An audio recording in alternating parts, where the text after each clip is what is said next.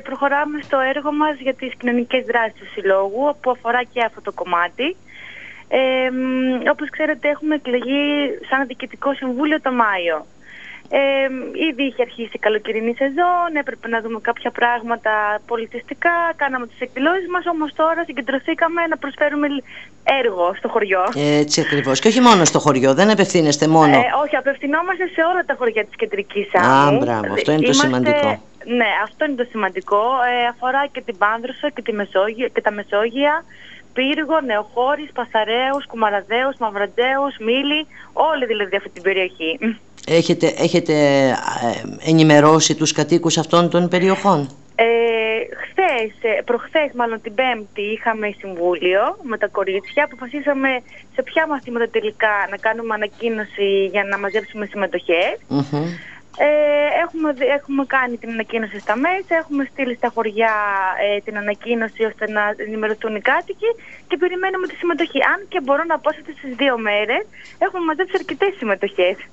Σοβαρά, ε; Ναι. Ακόμη δεν ξεκινήσατε, ακόμη δεν ενημερώσατε ναι, τον κόσμο. Υπήρχε μεγάλο ενδιαφέρον από τον κόσμο. Ε, η αλήθεια είναι ότι στα χωριά μας, ξέρετε, είναι σε εισαγωγικά νεκρά χωριά. Δηλαδή δεν είχαμε κάτι. Το να απασχοληθεί ένα παιδάκι εκτός των να βγει δηλαδή εκτός των χωριών, να κατέβει στη χώρα, στο Πισαγόρι, στο Βαθύ, στο Καρλόβαση, δεν υπήρχε μια απασχόληση. Σωστά. Οπότε υπάρχει ενδιαφέρον και από τα παιδάκια, ειδικά για το μάθημα της δημοσιογραφίας, που ήδη τα παιδάκια του γυμνασίου του Δημοτικού μας το ζήτησαν, γιατί έχουν πάρει το παράδειγμα του Παγόντα δηλαδή.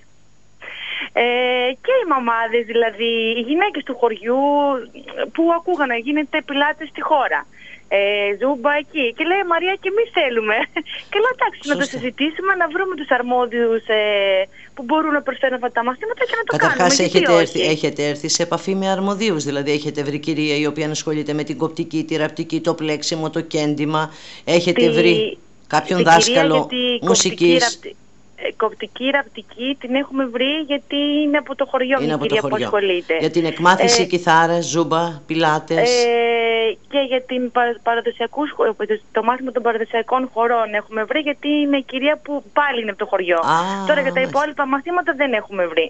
Δεν πειράζει. για τα ε, υπόλοιπα μαθήματα θα μαζέψουμε, θα δούμε τις συμμετοχές έχουμε για να απευθυνιστούμε σε ειδικούς. Βεβαίως, βεβαίως. Και βέβαια και δημοσιογραφία. Δεν ξέρω αν έχετε βρει και κάποιον ο οποίος θα διδάξει στα παιδάκια Όχι, δημοσιογραφία. Η αλήθεια, είναι, η αλήθεια είναι ότι δεν έχουμε βρει, αλλά πιστεύω ότι μόλις δούμε τι συμμετοχές έχουμε και καλύπτει το κόστος ενός ε, ειδικού που να μπορεί να το διδάσκει, θα απευθυνθούμε στις άμμου. Πιστεύω υπάρχουν, δεν είναι δυνατόν να μην υπάρχουν. Ε, βεβαίως, βεβαίως, αυτό είναι το μόνο σίγουρο.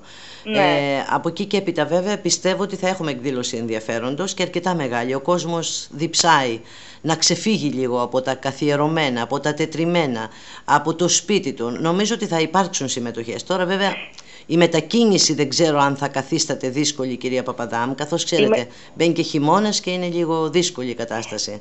Ε, εντάξει, ο πύργος θεωρείται το κέντρο. Δηλαδή ο, από όλα τα χωριά 5-10 λεπτά το καθένα από τον πύργο δεν είναι παραπάνω. Δηλαδή και μπορεί να γίνεται και συνδυασμός, δηλαδή να έρχονται 5-5 μαζί.